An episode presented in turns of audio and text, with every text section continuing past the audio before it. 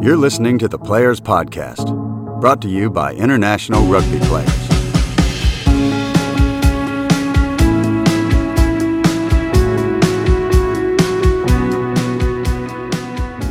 Hello, and welcome to episode 11 of the Players Podcast.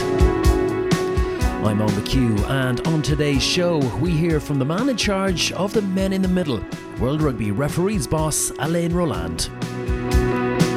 With Rugby World Cup 2019 on the horizon, it's a massive year for the game, and that means it's a big year for the match officials, which means it's a busy year for Alain and his team.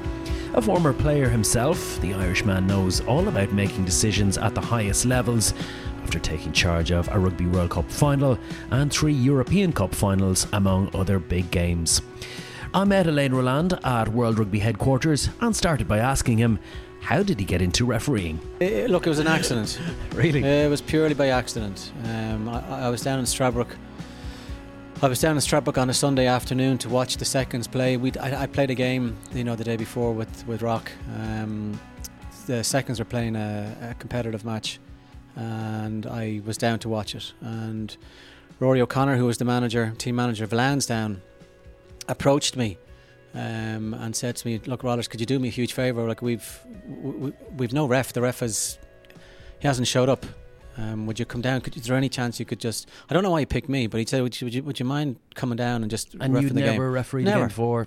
Never even thought about it. And honestly, never even. It was never even a. Uh, it was never even a blip on the radar. Sure. Um, so I said to him, but I said, uh, what do I know? You know. Um, but he said, look, we've got everybody here. I said, we're, we're here to play, you know, the, the league game. It's difficult to get the guys all the time. Um, I think it was a third A's kind of league game. Um, and I said to him, I said, well, look, it's a league match. I said, we don't care. We just, we need someone to ref it. The fact that we're all here. So listen, I, I had a kit. I always carried a bag of kit in my car, always. Don't know why, but I always did. Um, and I said to him, well, if you can get a whistle, I said, if I need a watch, I need a whistle. If you can find me a watch and a whistle, well, then I'll I'll go down and I'll give it a bash. Uh, I went down and I ref the game, and and like during the game it was it was kind of yeah it was it was actually it was okay. I mean the players were, but I was letting them play like I was a yeah. player yeah. refing. Yeah, you know I probably let other things go and you know, law application wouldn't necessarily be top of the priority, you know, but you had a fair idea of what was required yeah. um, from your playing background. And so I was doing this, and, you know, coincidentally, the performance reviewer who was watching the ref and the on doing the seconds game on the top pitch took a wander down at half time and he kind of saw me doing what I was doing. And he had a conversation with me afterwards, and I said, no, not interested. But he fed back into Doyle, Owen Doyle, who was the referee manager at the time he then got in contact with me. I said no, not interested, because uh, I was still playing. Yeah. Um, and then he, I met him. He asked me to meet him, and I went and I met him there on Shelbourne Road, and he said, "Will you try a couple of games? You know, just you know for the rest of the season, just see what it's like." So I said, "Okay," you know, because I was playing. You know, with, with rock, and then every second, third, or maybe fourth Sunday, I'd just do a a run around. And the more I did it, the more I kind of got to kind of enjoy it, and he got me thinking about what could be. You know, having had a successful career on the playing side, that there was maybe an opportunity to to progress in, in the refereeing side, and that's kind of how it actually started. So, did he kind of um, wow you with promises of international refereeing and World Cup finals and um, Lions tours and all that kind of stuff, or did he just think this is something to keep you fit when you're not playing? Well, look, he, he, there was never an issue around fitness, but it was a way to try and stay involved in the game. And, and the thing about it is, a couple of clubs that approached me from a coaching perspective, you know, and I was kind of thinking. I was going to, but I, I had thoughts of maybe going down the coaching route. Right. You know, because I enjoyed that. I was, I involved, I enjoyed being involved with the squad and kind of sharing experiences and getting teams to work together. I, I've always enjoyed that. I've taken up a lot of, I was captain of a number of teams as as a, as a player. Um, rumors had it I was a half decent captain. You know, leadership qualities were seemed to be kind of okay. So I kind of felt maybe I could put that into a, coaching structure um, and work with um, and do some coaching courses and kind of go from there. Yeah.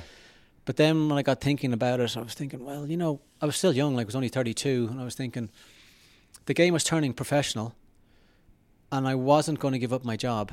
so Leinster wanted me to sign a full time contract the following season, and I said no, I wasn't going to do that. Um, you were working in the. I was working. I was yeah. in financial services. Sure. You know, I had a good job, uh, and I wasn't keen on giving up my job. I'd I'd set up a you know pretty good career for myself, and I was only going to get maybe at best maybe a year. You might be lucky to get a two year contract at age thirty two. Um, but I, and it wasn't something I was interested in. So when you put all of that together, um, that's I, I, I seriously thought about the, the refereeing as to what it might look like, what commitment was required. Um, but you could still be kind of involved in the game. You're still on the pitch. You're still part and parcel of it, and that was the, the thing that appealed to me the most.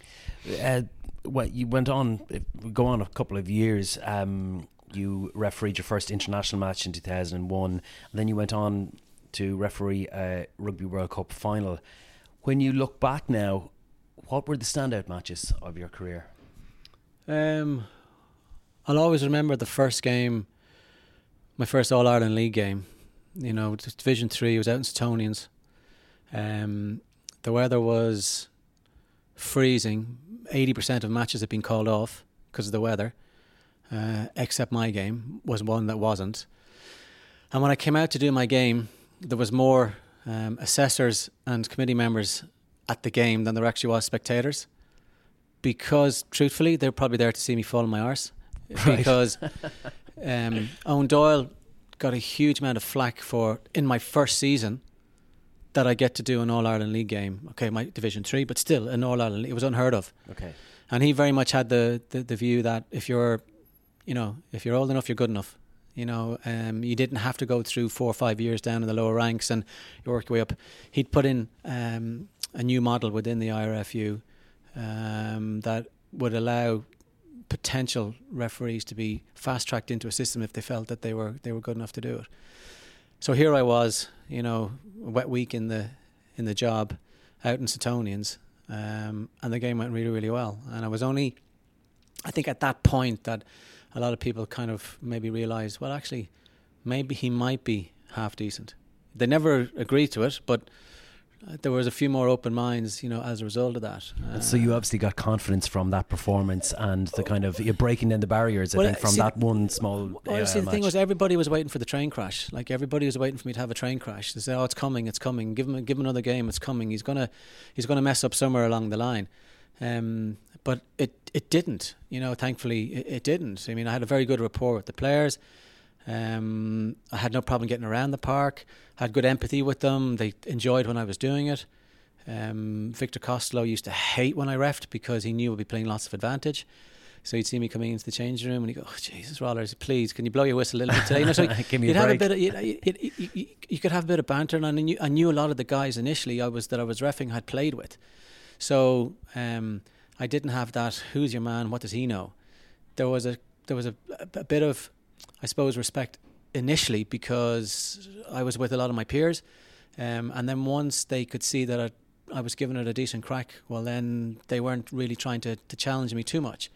Um, and they just got on and, and, they played. And, and we had a lot of good games. And so I always remember them. So On the international front, um, would you say so maybe like the World Cup final, uh, 2007, or uh, some Heineken Cup European Championship Yeah, matches look- were, were the standouts? Yeah, I mean, I was I, I was very lucky. I mean, I've refereed three Heineken Cup finals. I refereed the World Cup final. You know, you're talking Tri Nations at the time, then Rugby Championship, Six Nations. There, you know, there's some amazing games that are in there. Of course, the Rugby World Cup final is going to stand out because it's the pinnacle. Any referee who referees wants to referee a World Cup final. You know, it's just like any player when you're playing with a team, you want to go to a World Cup, and then when you get to a World Cup, you want to you, you dream about actually winning a World Cup final. It's a it's a very exclusive club. So so it is the, the the biggest game that I would have refereed, but there are a number of other games that would, would match that and or maybe even surpass it, you know. Those big Tri Nations or Six Nations games, or, or obviously Rugby World Cup matches, you seem like a calm character, a kind of stoic individual. Did you? I can't imagine you getting nervous before big matches like that. No, no, you, you don't get nervous, and I think from a, having a playing background probably helped that. Yeah. you know, between the 15s and the 7s, you're playing in front of big crowds. You know, getting in front of 40,000, 50,000 wasn't wasn't new. Mm-hmm. Um, so you didn't, you, know, you, were, you weren't kind of put out by that. um, having experienced it as a player, um, I, I, think the more you look forward to it, you get you get excited. There's the butterflies in the stomach.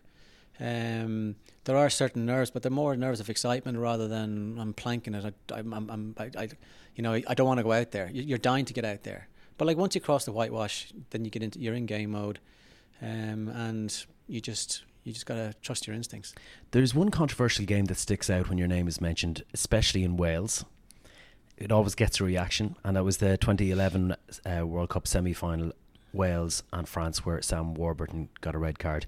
What was your memories of that day and that, and that match in particular? Well, look, you know, I dealt with we, we, we discussed this, you know, before the World Cup in in our uh, referees group meetings about you know it was it was topical. It was something that we needed to kind of have a, a structure, out a plan around, and so it was when I saw the action was put to me, I didn't even hesitate. You know, I just I went and, and issued the card, you know, straight away. I caught everybody by the hop because nobody even knew that it was I had actually given the red because I did it so fast. Yeah, it wasn't um, seen on the screens at, no, at the time. it wasn't, and uh, and then like decisions made. You know, I still have it's on the 17th minute of the game. I, I still have, you know, the rest of the match to uh, to work my way through, um, and there's another decision coming. So it, it didn't affect me. Um, it didn't affect me uh, during the course of the the rest of the match. Um, there was actually a worse decision that uh, there was actually a decision that I made towards the end of the game where I gave a penalty to Wales, an incorrect penalty to Wales that if they'd have kicked um, could have won the game. Yeah. Um, but I misread. I actually misread the breakdown area, and I and I, I, thought I saw, you know, a player that was offside, and the player wasn't offside. So for me, what sticks out from that game is actually the penalty kick a game at the end. That if it had gone over, um, it would have been an incorrect decision by myself. So that's what sticks out for me in that game, not necessarily the uh, the red card I gave against uh, against Sam. A year before that, New Zealand boss Graham Henry said, Alain Rolland is the best referee in the world. He's got a great feel for the game. He's a player's referee. In other words, players like playing under him because he's got that feel.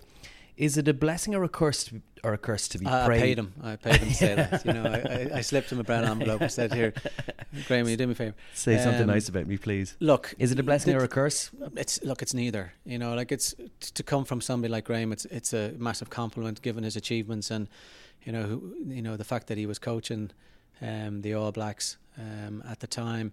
Um, it, it's it's nice for him to say, but uh, you could have he could be saying something the opposite the following week, and unfortunately, that's that's our that's our game. Um, you will make a decision where a lot of people will love you for it, mm-hmm. and just as many people won't, and and that's just a fact of life. You cannot keep everybody happy. You're not in it to keep everybody happy because you it, you just can't. So um, when it comes to things that are said in the media, a lot of the time, you know, I don't, I never did social media. I still don't do social media. I never, as a player and as a, a ref, I never really paid much attention to what was written in the media, good or bad. Okay. You're going to hear about it anyway. So if it's bad news, you'll hear about it. If it's good news, you might hear about it at some point. And it's got to be water off a duck's back. Yeah, it's just part and parcel of what we do. When does a referee know when it's time to call it a day? Is it a fitness thing? Is it uh, the speed of decision making, or do you just get a tap on the shoulder and say you've done a great job? Now it's time to hang up the boots. Um, ideally, you want to have one of the first two options rather than the third. Um, I probably was one of the first refs to actually get out on my own terms. Mm-hmm. Um, the other guys probably would have liked to have gone on a little bit longer, yet they got cut from squads or they didn't get selected and sometimes that can be quite difficult then to actually take. You might still think that you're good enough, um, and then if you don't make the cut, well, there can be resentment, you know, or, or, whatever from that. So a couple of the guys before me were probably in that boat, but for me, there's it's a combination of a couple of things. We'll have a number of retirements after this World Cup, for example. You know, a number of the guys will know that for the next, because now we're in, working in four-year cycles. Sure. A couple of the lads will know that I'm not going to be around in you know, 2023. Um, so they'll they'll make the decision themselves. Um, a couple of them have already flagged it. So, from my own point of view, it was the it was the same. So I was kind of kind of caught between where I was working, what I was doing from a work point of view. What, I had plans of kind of getting out of financial services, setting up something for myself. Um, going down a different career path, taking a bit of a chance, setting up something of my own consultancy firm, and I did that. Um, but for me to do that, do that properly, I couldn't still be involved in in the refereeing and. I'd always said I wanted to get out on my own terms. I, I think I caught a lot of people by surprise because I could have gone to 2015. I was in the shape to go to 2015. That wouldn't have been any problem. Um, but I had a vision about what I wanted to do, and if I had gone to 2015, well, then I may not necessarily been able to do what I did. So, between family, between work, um, and for the sake of well, maybe a year or two, uh, I decided to, you know, to to, to leave uh, and to, to to follow different interests, and, and, thankfully I'm still involved in the game. So that brings us on to the present, where you're now um, referees manager for the 15s game. You took over from Joël Jutge um, here at World Rugby in Dublin in around 2016. What was the attraction of, of the current role, Rollers? Initially, there wasn't any. Uh, because uh, you know, there's so much pressure. N- no, nothing to do with that. I mean, it, like when when the, the decision was made, when, when Joel decided after 2015 that he wasn't going to go uh, to continue on, um, I had been successful in setting up my consultancy company. I had some very good contract. I had a good contract with the, one of the um, Six Nations unions. Um, I was about to sign a contract, you know, a training contract with um, one of the Asian countries to help. I was doing. I was contracted to World Rugby. I was working with the tier two teams. Mm-hmm. I was loving what I was doing. Like it was, and I was working for myself. Um, so I was initially, yeah, you know, I I knew, you, you know, that there's a lot of pressure on the job. It wasn't that. That wasn't the reason I wasn't kind of putting my name in into the hat from the very from the get go because I was very satisfied with what and the I put in a huge amount of work to get what I had set up set up. You know, it took me over a year, a year and a half, you know, of hard working and networking and everything to to get to where I actually was. Yeah, and now of I was kind of looking, geez, after going through all of that, am I going to stop and go back in and, and, work for an organization where I've just spent 17 years working for my last organization? So, so there's a lot of things that were actually kind of going on. But then, to be fair to you know Mark, um, who is the head of the competitions and performance area here within World Rugby. Mark Egan. Yeah, yeah we, we, we had a good discussion. We had a frank discussion. We had an open discussion. We laid everything out on the table, and he did get me to think about a couple of things. And I looked kind of more long term. Then I looked long term about some kind of stability within kind of a job. Um, being able to do a bit more planning then around spending time family having so there was a, a couple of things that kind of came into play um, and like there's no question that to, to, to have the job as, as referee man, it's a massive role, and that excited me too. You know, like it did excite me um, to be in, to be given that kind of a responsibility. So, it, in a way, the challenge comes from you're a bit like an international coach. You only get the guys every so often. You don't manage them every weekend. You don't get to see their games in Wales or South Africa or Australia or Argentina or wherever it is, uh, bar you monitor it on TV. But you don't get the group together an awful lot. So, is that the biggest challenge you face in, in terms of getting that consistency from, from your referees? Yeah, I mean, it is difficult because, you know, we, we only get them four times a year. But that said, um, I've good relationships with the referee managers of the of the unions where, with dialogue with them and being able to keep in, in touch with them, and to be able to monitor how their guys are actually doing, um, you can still work, kind of work around that.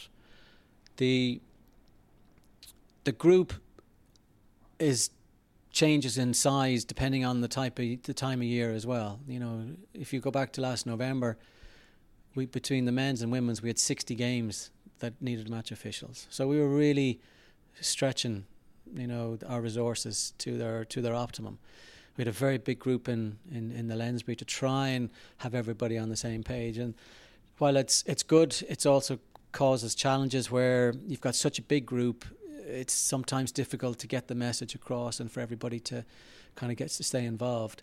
So in this Six Nations tournament, we've 27 match officials involved.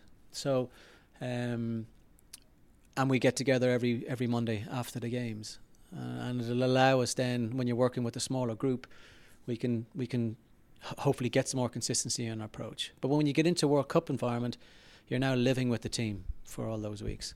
So you would expect with the same guys working with the same guys on an ongoing basis. You've got games on an ongoing, you know, every every other day.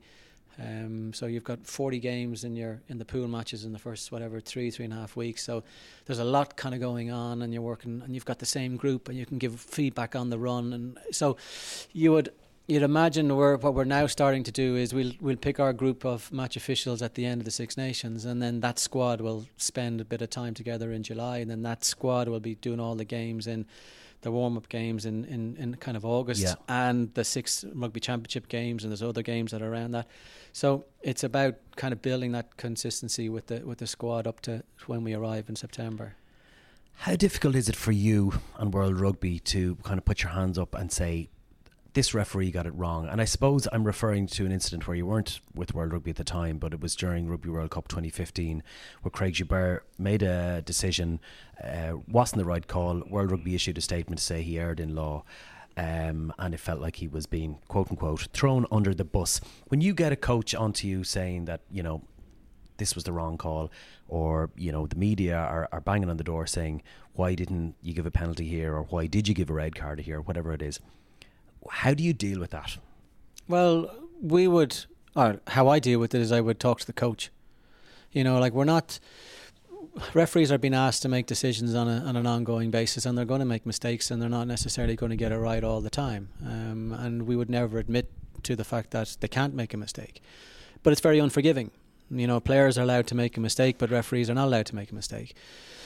So, um, if if it's clear that um, you know a referee, as part of the review process, what we do is um, I'd have communication with the coaches. Coach will send in looking for clarification around certain things, or during the Six Nations, I'm sending them timelines. You know, uh, after the game, just in, as to what we feel. Here's a couple of things that you need to make your players aware of.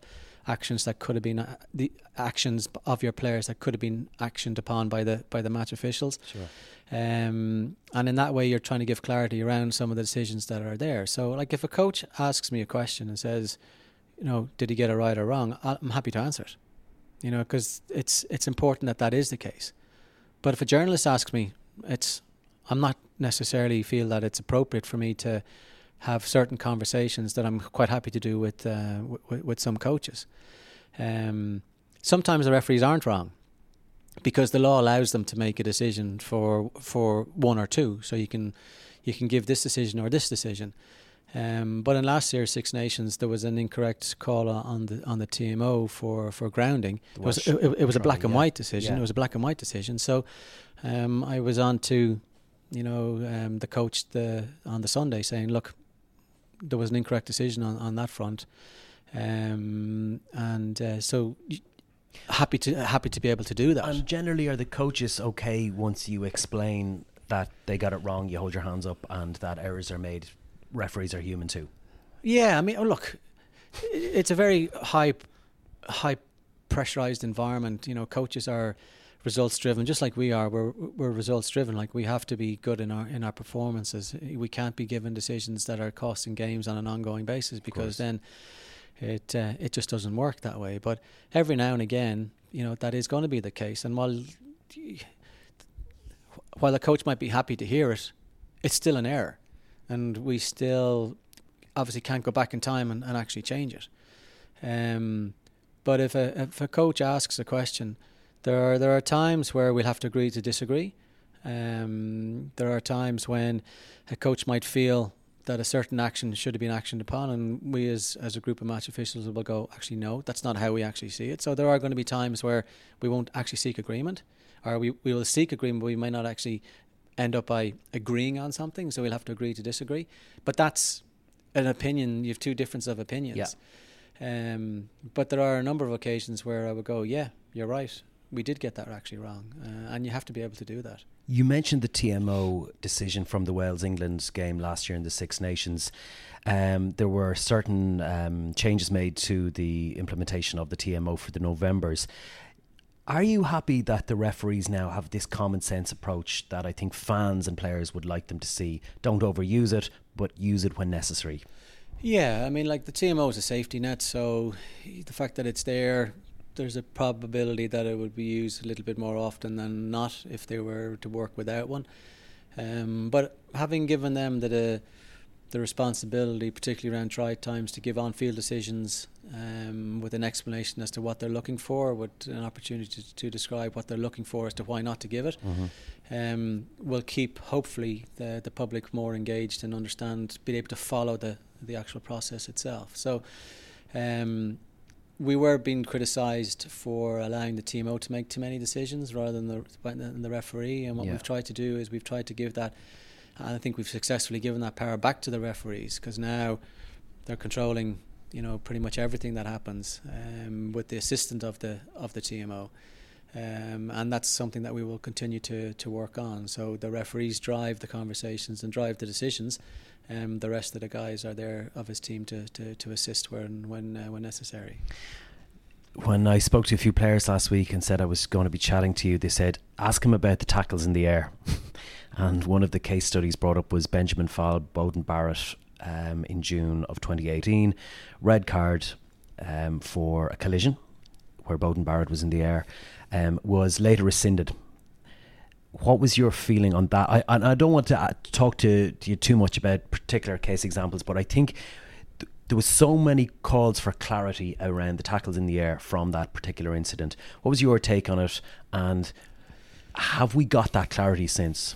Yeah, I think I think there's there has been clarity around, and there is clarif- clarity around the, the whole challenge in there because a lot of the un- uh, players do understand that if you if they put themselves in that position, that there can be a risk involved. So we've we've always said that when it comes to if you're asking about that specific incident, what came about afterwards was a TV angle that was available, made available um, to judiciary that we didn't actually have as as part of the match official team on the day.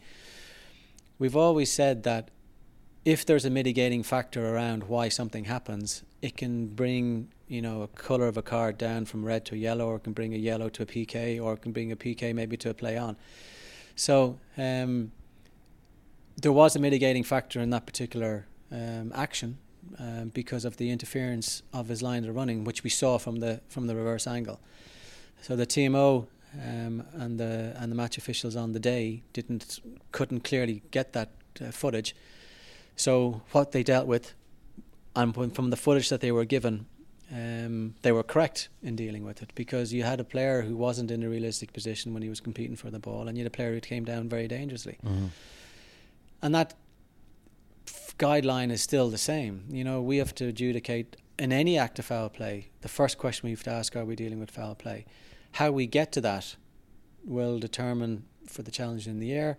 Are they both in a realistic position to gather the ball? And if we ask, if we can answer yes to that, well, then no matter what happens after that, there is no foul play. Okay. So even if a player comes down, you know, really awkwardly or dangerously, and he gets injured and he's and he's he's stretchered off, but we've asked the question: Were both those players in a realistic position to to regather that ball? And if we can hand on heart kind of go, yes, they were both in a position at that point in time to regather, well, then there's nothing else to see here. Okay. And that's the the, the critical part of that part of the game. That that's the first part we've got to ask: Are they both in a realistic position? Yes or no? If we answer yes, play on. Yeah. If we answer no, well, then we've got to look at okay, is it a timing issue? or are we are we dealing with something more severe? And that's how we uh, get to the outcomes. Okay. Uh, you mentioned about collaboration, and you mentioned earlier about working the, the, the team of three, I suppose, as a unit. Would you like to see more of that in the game in general, not just in the international game that you manage, but in the game in general, especially around the offside line and the AOR is working more with the referee on the pitch to help him or her see more? Yeah, well, look, we're, I'm currently challenging the, the, the teams uh, of match officials during the Six Nations to see if we can give specific duties. Can we clarify a role at a particular area, a particular breakdown, or scrum or line out where you know the referee's responsible for one area. The referee's responsible for everything, but he can get assistance from his from his touch judges. So depending on whether you're with them on the close side or if you're the far away, you could do specific things. And we're we're we're kind of looking at. Um, trying to help the teams, you know, to work better together by identifying right at the, you know, line out this is your three main roles, you know, and for the Far jail, this is your main role. And if we can follow them, it allows us then when we do our reviews, and if we see something, well, then we knew who was responsible, and then it'll help us to try and to kind of to get those things. So in the ideal world, um, during a World Cup, you'd have the same group working all the way through. But because we have so many teams, um, having to have neutrality, it's very difficult to be able to do that.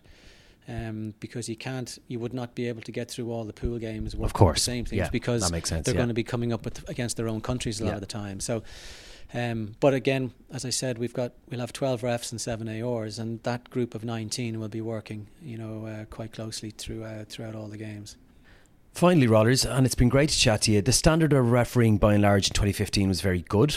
Um, have you are you happy that we'll see the same standards in, in Rugby World Cup 2019 where more and more fans and, and, and players will be, be watching probably more so than ever? Yeah, look, it's going to be uh, an amazing occasion. There's no question about that. And we as referees want to facilitate the game. We don't want to be the ones that are deciding on outcomes. Um, we want to be there to, to facilitate the game. Everybody's coming to watch rugby, yeah. you know. But there is responsibilities on us, but there's also responsibilities on players and coaches because if a team decides to play a certain way that forces us to make decisions, well then you're going to get more decisions having to be made. Um, everybody wants to see two teams to be positive, to go out and to play, because when we are put in the middle of that type of game, it's more enjoyment for absolutely everybody. And we'd only have to make the decisions on, on, on what actually matters then. Um, and that's the, the critical thing. So it's not, it can't be our problem, but sometimes we're asked to solve the problem. But the reason that we've been asked to solve the problem is because of what the, has been put in front of us on a, on a given day. Um, and if you have a team acting negatively, uh, you've got a team pushing things to the limit illegally, well, then what it means is that you're forcing us to, to kind of get involved in something that we don't want to. So if they don't force us to get involved, well, then everybody's a winner. So it's a it's a collaborative, um, uh, I suppose, event that it's not just about us; it's about how the players want to play. Mr. Rolland, thank you very much. Pleasure, as always. You're listening to the Players Podcast. Log on to rugbyplayers.org Well, my thanks to Alain for speaking to us. Uh, with the year that's in it, he's certainly a very busy man, but it's important that players and fans hear what he has to say as the man that manages the match officials, women's and men. You've been listening to the Players Podcast. I'm Owen McHugh, and you can follow us on social media at International Rugby Players, or indeed visit rugbyplayers.org for more from all our podcasts and interviews, and to find out more about the work we do. That's it for now. Thanks for listening, and talk to you next time.